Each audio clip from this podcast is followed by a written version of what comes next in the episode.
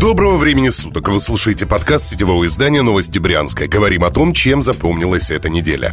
Грандиозный скандал разворачивается вокруг недавнего собрания всех левых Брянска. Напомним, в начале февраля в Брянске состоялась конференция левых сил.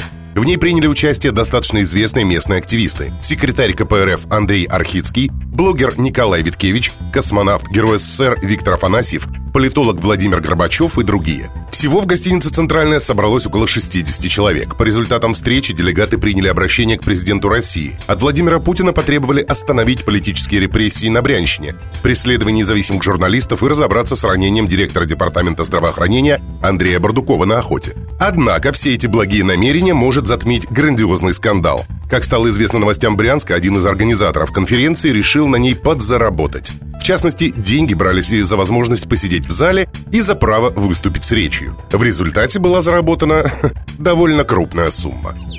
Стало известно, сколько налогоплательщики заплатят за пиар Богомаза в брянском телеэфире. Подведены итоги электронных торгов за право освещения губернатора в эфире местной телекомпании. Согласно документации, подписанной начальником управления информационного обеспечения деятельности администрации губернатора Брянской области и правительства Брянской области Юлии Старовойтовой, из бюджета региона на пиар по телевизору выделено один миллион четыреста десять тысяч рублей. Этих денег хватит на сто минут елея. Победителем торгов стала телекомпания гэ тэ эр ка Брянск. Коллеги, поздравляем! Правда, в той же документации сказано, что журналисты обязаны проводить согласование смонтированных сюжетов с пресс-службой заказчика.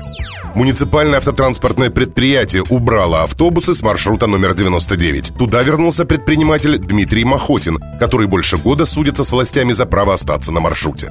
Новость сообщили в соцсети ВКонтакте в группе «Брянский автобус». Там же опубликовали комментарий работника Брянской городской администрации. Цитата. «Нарушения перевозчика никуда не исчезли, а продолжают накапливаться. В этой ситуации нет победителей или проигравших. Суд – это не игра. Если же ответчик не исправит все свои нарушения, то результат будет только один – отмена свидетельства». Напомним, в две тысячи девятнадцатом году арбитражный суд лишил индивидуального предпринимателя Махотина свидетельства на осуществление перевозок по маршрутам номер семьдесят шесть и номер девяносто девять. Против бизнесмена выступали представители мэрии. Махотин не согласился с решением Брянского суда и оспорил его в кассационной инстанции в Калуге. Иногородние служители закона в феврале двадцатого года встали на сторону предпринимателя. Дело направили на пересмотр в Брянск, а Махотину вернули свидетельство на маршрут номер девяносто девять. Пока бизнесмен судился, по маршруту временно ездили шесть автобусов среднего класса и микроавтобусы коммерческого перевозчика ООО «бэ эм тэ».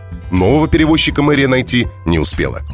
Журналист из Брянска едва не погиб в Хибинских горах. Издание «Журналск» брянского стрингера двадцать шестого февраля рассказало историю своего постоянного автора и путешественника Станислава Белышева. Накануне он едва не погиб в горах на Кольском полуострове. Путешественник попал в метель, когда совершал многокилометровый переход через горный массив Хибины. У него сломалась лыжа, и он начал замерзать. Белышева случайно спас сотрудник эм че эс на снегоходе. Сейчас брянец чувствует себя нормально, не считая банальной ангины от легкого переохлаждения. Это был подкаст новостей Брянска. Будем жить, будут новости.